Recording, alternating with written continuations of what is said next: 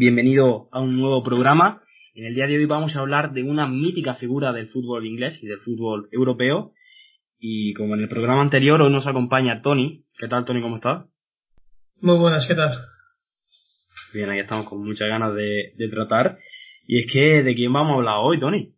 De George Best, la, eh, la mítica leyenda no irlandesa que nada más hablar de sus problemas extradeportivos que a nivel de juego, que a nivel de juego también fue bueno, pero sus problemas extradeportivos le dieron muchos problemas y que luego derivó con, su posterior fallecimiento. Vamos a hacer un breve repaso biográfico a toda su carrera. Luego contaremos también alguna anécdota o frases que nos dejó este mítico jugador y posteriormente hablaremos de sus últimos años en los que terminó falleciendo ya por, por algunos problemas de salud. Eh, si te parece, comenzamos hablando que él nace en Belfast el 22 de mayo de 1946. Él nace en Irlanda del Norte.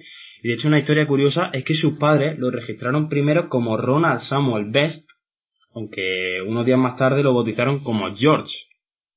Durante su infancia jugó en el Crega Rangers Boy Club que es el equipo de Crega, que era su, su barrio, estaba al este de, su ciudad, de Belfast, y no destacaba allí realmente porque era un, futbolista con, con, el cuerpo pequeño, era un jugador delgado, un jugador bajito, que no, que no terminaba de, destacar a, nivel físico. En, el año 1957, cuando él tiene 11 años, es premiado con una beca en el Grosvenor Grammar School. Eh, eso sí, la beca es para practicar deporte, lo que resulta es que solo se podía practicar rugby. Entonces él va hasta allí, juega en el equipo de rugby, aunque tras unos años deja de asistir a clase por su obsesión con el fútbol y además empezaría a ser asiduo a, a algunos pubs para, ya sabemos, para tomar alcohol con algunos de sus, de sus compañeros que, que habían estado con él durante la escuela primaria. Al final, tanto sus padres como la escuela en la que estaba becado deciden que la mejor decisión es que Best termine abandonando la escuela y vuelve con sus antiguos compañeros a jugar en, en lo que era al fútbol, en lo que era la, escuela donde había estudiado la, primaria. De hecho, él unos años más tarde eh, va a hacer una prueba en un club de Glentoran en el que es rechazado por ser demasiado pequeño. Eso sí, Bob Bishop eh, se fijó en él eh, Bob Bishop era un ojeador del Manchester United y mandó un telegrama a Matt Busby diciendo que había encontrado un nuevo genio que sería el futuro del club Red Devil.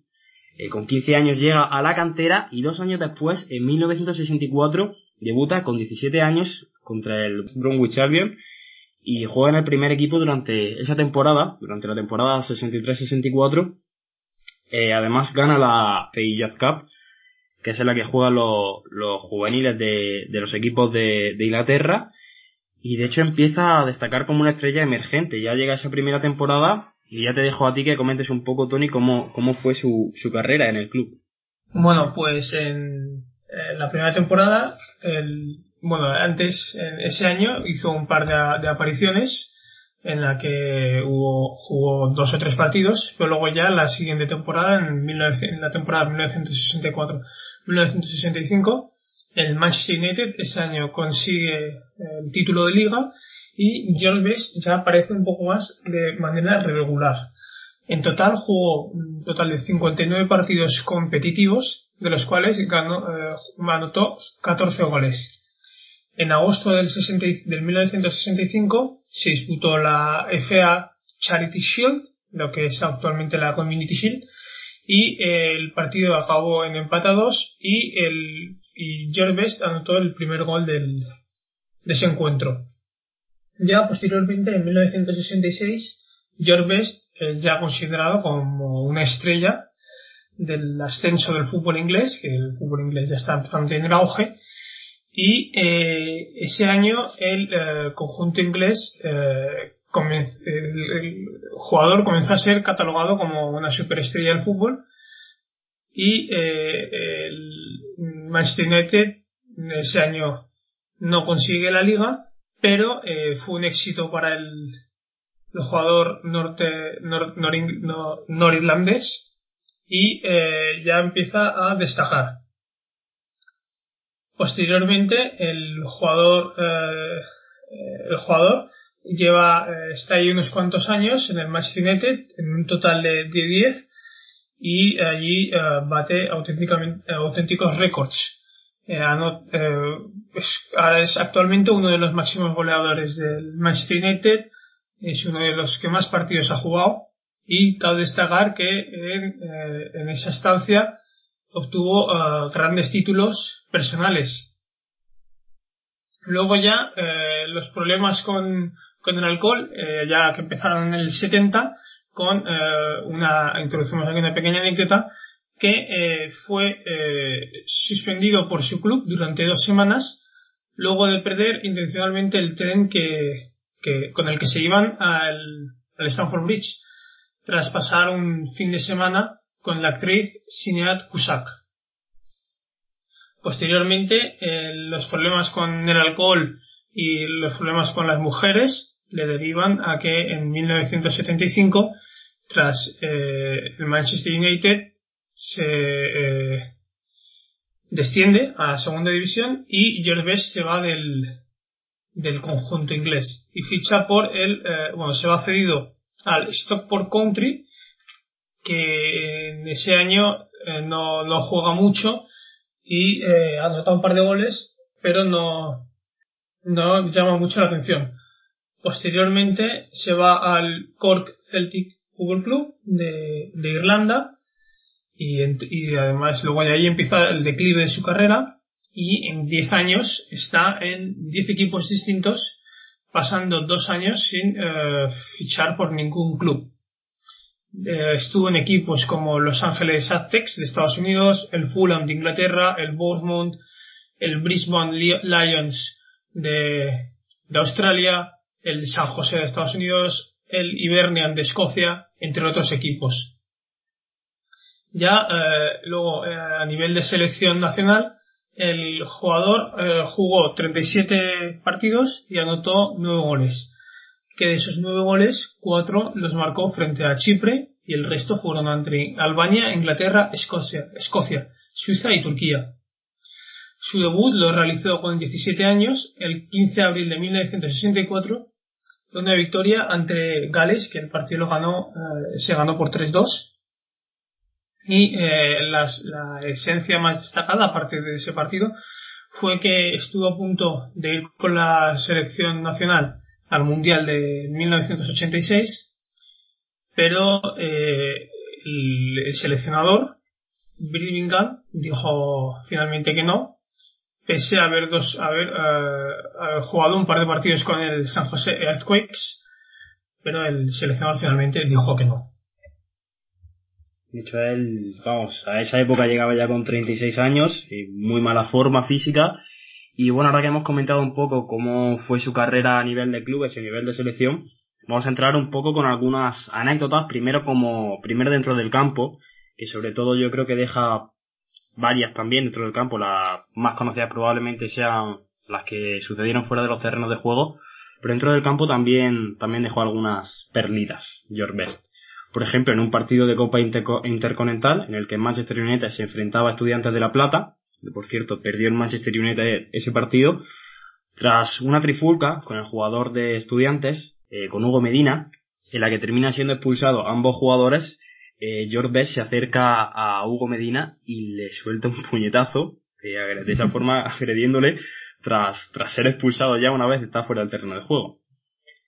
También hay que decir que, por ejemplo, contra el Chelsea es expulsado eh, de, amenazas tras ser expulsado, es amenazado por los aficionados con amenazas de muerte e incluso tiene que estar una semana sin, sin, sin entrenar por, porque el club tenía miedo de que esas amenazas se pudiesen hacer realidad. Eh, ¿Sabes lo que estuvo haciendo durante esa semana? Es la que estuvo de vacaciones, por así decirlo. No. Pues estuvo con, con la Miss Gran Bretaña de 1971, Carolee Moore.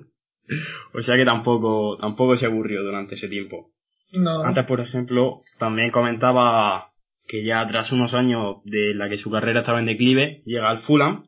Es una de las últimas oportunidades que tiene en el fútbol inglés, una de las mayores oportunidades que tiene para intentar volver a ser lo que fue. Y en un partido de, de Copa, de la FA Cup, llegó a quitarle la pelota a un compañero porque, porque veía que no se la pasaba y le llegó a quitar eh, la pelota a un propio compañero, dejando extrañados a todos los, los que asistieron al, partido. Auténticas, auténticas locuras. Luego ya, posteriormente, en, su vida posterior al fútbol, ves ya empezó con su vida con el alcohol, las mujeres ya sin, sin el fútbol por en medio. Y nada más eh, retirarse en 1984, el, el jugador fue condenado a tres meses de prisión por conducir ebrio y agredir a un agente de policía. Y eh, estuvo en la prisión de Fort Open Prison, de, allí, de Inglaterra. Y eh, luego ya, alguna, alguna anécdota, es que el jugador entró, apareció en el chat show de Ugan de la BBC con evidente signo de embriaguez y eh, le espetó al, al anfitrión. Eh, bueno, primero lo digo en inglés para que luego en español. Terry, I like screwing, que significa en español Terry, me gusta follar. Posteriormente pidió disculpas y eh, confesó que fue uno de los peores episodios derivados de su alcoholismo.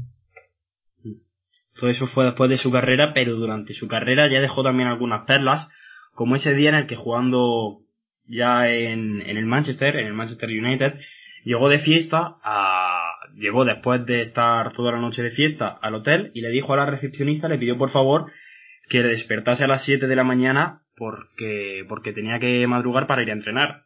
Esto la recepcionista, eh, la respuesta de la recepcionista dejó bastante sorprendido a George Best y es que le comentó que cómo iba a ser eso si era las siete y cuarto, en el momento en el que se lo decía. Otra anécdota también. Sí, dime Tony. Bueno, se veía que estaba un poco, un poco, con la cabeza un poco amueblada. También te iba a comentar que él llegó a pedir matrimonio a, a la sueca Eva Harlstedt, pero él mismo reconoció que le le gustó un día o dos, que más tarde se arrepintió de la, de la decisión y quiso romper esa promesa. La, la prometida de George Best eh, denunció a Best eh, al abogado Carman y durante unos meses hubo esa pequeña pelea eh, legal entre el abogado Carman y, y, y Best. Eh, no, perdona. eh, Carman era el que estaba defendiendo a, a, ese, a, a George Best durante, durante esa denuncia.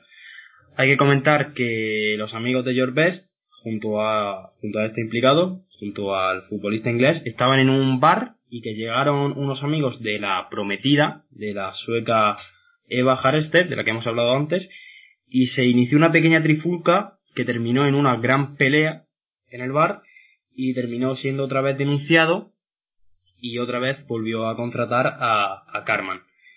Meses después, eh, George Best conoció a la mujer de Carman y pues surgió la chispa del amor entre ellos dos y George Best terminó eh, seduciendo a, a, la pareja de, de, su propio abogado y este al enterarse pues lo primero que hace es ver a, a un no a un sicario sino a una persona para que amenace a Best y para que le agreda y de hecho el, el abogado contrata a este matón para que le parta las piernas a George Best eso sí, ¿tú sabes cuál fue la respuesta del, del matón?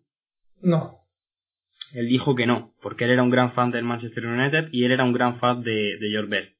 Así que como no solo dijo que se iba a negar, sino que como se enterase de que George Best sufría algún tipo de accidente, de pelea de lo que fuese, y que fuese por culpa del, del abogado, él, él iba a, a tomar carta en el asunto y llegó a, amenazarlo con que si le sucedía cualquier cosa a Best podría llegar a, inculparlo a él. Madre mía, qué mala suerte tuvo. Sí, para mm.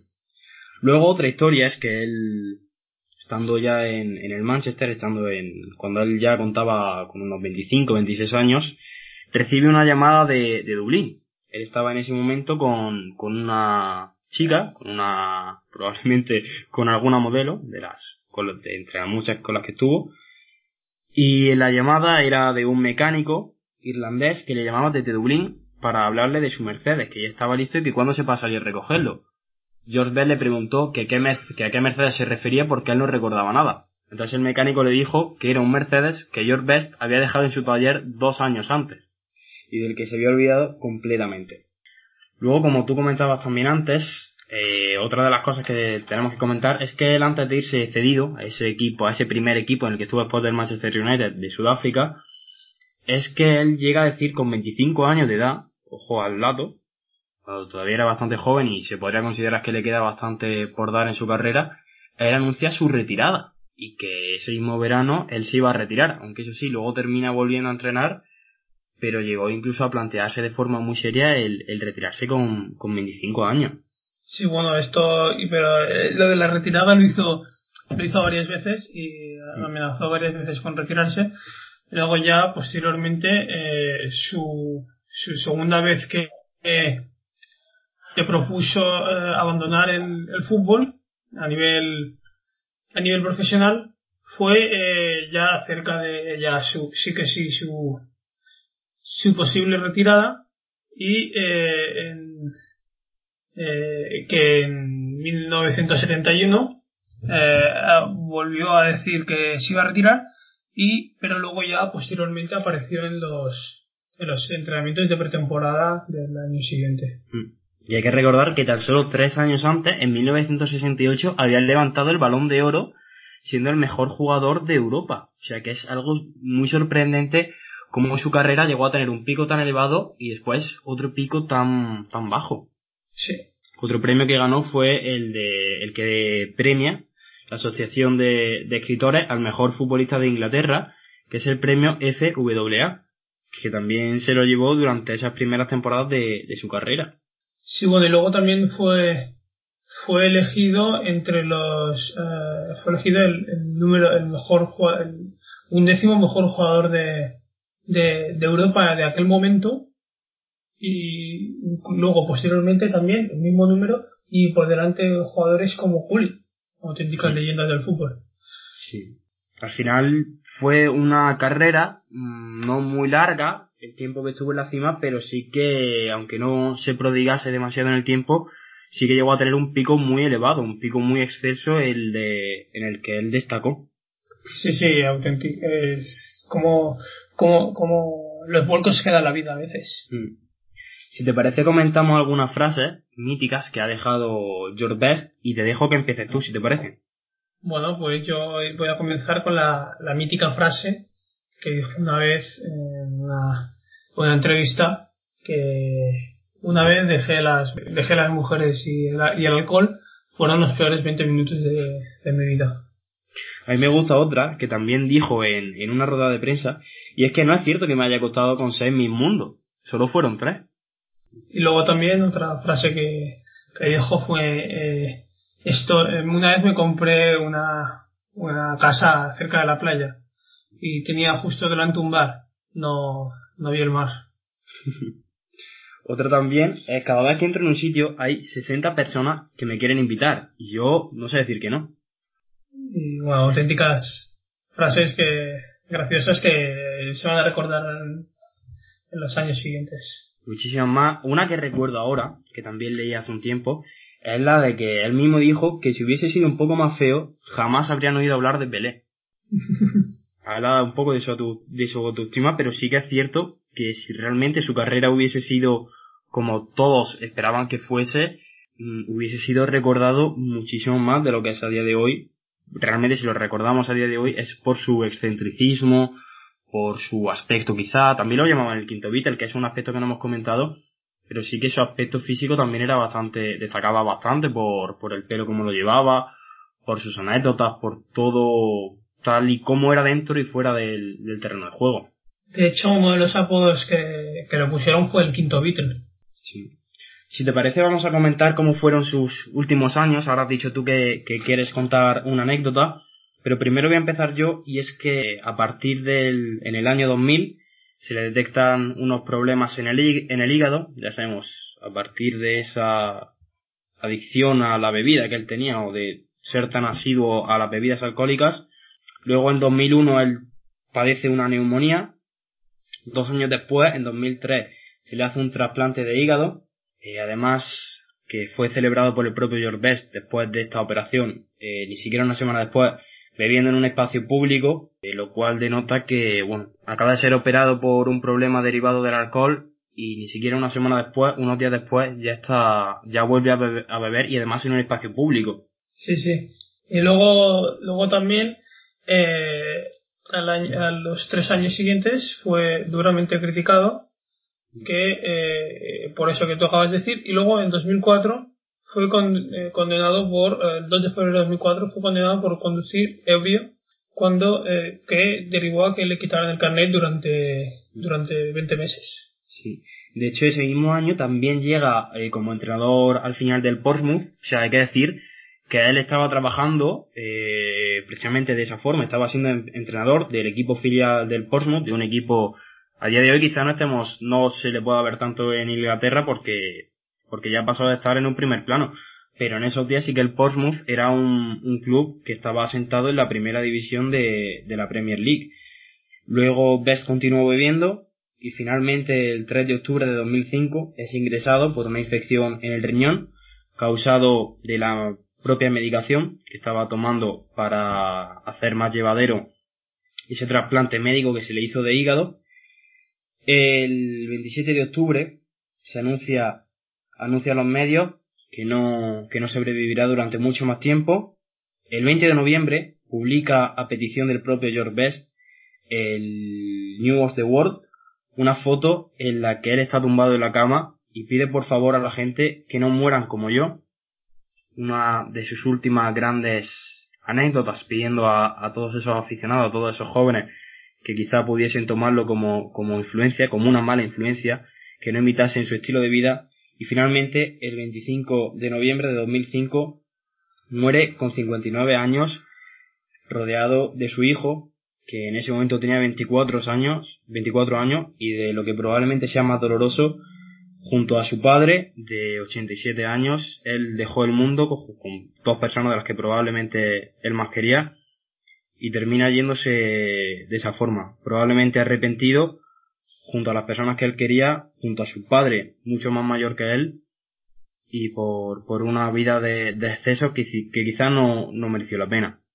Luego ya, una vez fallecido, ataúd fue envuelto con una bandera de la selección irlandesa y eh, posteriormente lo, se lo llevaron a Inglaterra donde eh, fue tapado por una por un estandarte del club de su vida. Fue funeral casi de estado y luego ya cuando el ataúd llegó a su ciudad natal, a Belfast, tuvo un, funeral eh, casi estado y las calles se llenaron de, de gente y personas con la intención de, de despedir a, la leyenda de, de, Irlanda del Norte. Finalmente fue, fue enterrado el, en diciembre del 2005 y eh, eh, pero tu, el, la, la, tumba de, del jugador estuvo vigilada las 24 horas del día por, eh, por unos guardias que eh, decían que, que, vigilaban que no, no, les pasara nada porque había gente que iba a todas horas a dejarle flores y a, despedirse de él, de, a despedirse de él básicamente. Posteriormente, eh, diez años después, salieron a la luz los informes de la autopsia que eh, revelaba que el alcohol fue el detonante, pero no la causa de su fallecimiento sino que eh, sufrió una inyección, una infección en el pecho que se prolongó durante, se prolongó durante 11 semanas y que eh, pudo ser tratada, pero no, no fue, no fue identificado, entonces no, no se, no, se trató y entonces no se salvó, pero pudo haberse salvado. Nada, así terminaba la vida de este icono, que será siempre recordado como un icono del fútbol inglés, su leyenda quedará en la memoria de todos, porque al fin y al cabo tanto lo que hizo dentro como fuera del, campo no dejarán absolutamente indiferente a nadie. Y poco más, ahora sí, pasamos un poquito a esa sección que estamos haciendo ahora de forma más, más asidua, que es la de recomendar algún libro. Eh, Tony y yo hemos decidido que en esta ocasión no vamos a recomendar ninguno, porque ninguno de los dos hemos podido leer su biografía, ninguno de los dos hemos podido leer algún libro que trate más acerca de la vida de Best Sí que en internet se pueden encontrar varios artículos si, queréis ver más sobre, sobre su vida. Y para recomendaros algún partido, hay, hay un partido en la temporada 70-71 en la que hace un hat-trick contra el West Ham y en esa misma temporada marca un golazo ante el Sheffield United en el que logra zafarse de, cuatro defensas. Así que si alguien quiere ver esos partidos o esa jugada, eh, se la recomendamos completamente. Por mi parte nada más, no sé si Tony quiere decir algo antes de despedir. Nada más, todo, todo perfecto. Vale, pues ya está. Recuerda que, que tienes aquí en, que nos puedes escuchar en Evox y en Spotify, en la plataforma que tú quieras que nos puedes seguir en redes sociales, lo tienes todo en la descripción bien puesto, arroba hfc podcast barra baja, también tienes nuestro Instagram con el mismo nombre, y nada más que deciros que nos vemos en el próximo programa y que disfrutéis, que mucho fútbol siempre y poco más. Antes de nada, una cosa, eh, quiero decir una cosa muy importante ahora en estos días, que eh, la gente se quede en casa, no que no salgan de, de sus casas a no ser que sea muy imprescindible. desde Historia con Fútbol os transmitimos ese mensaje y ya con esto sí nos despedimos y nos vemos en el próximo programa. Adiós. Adiós.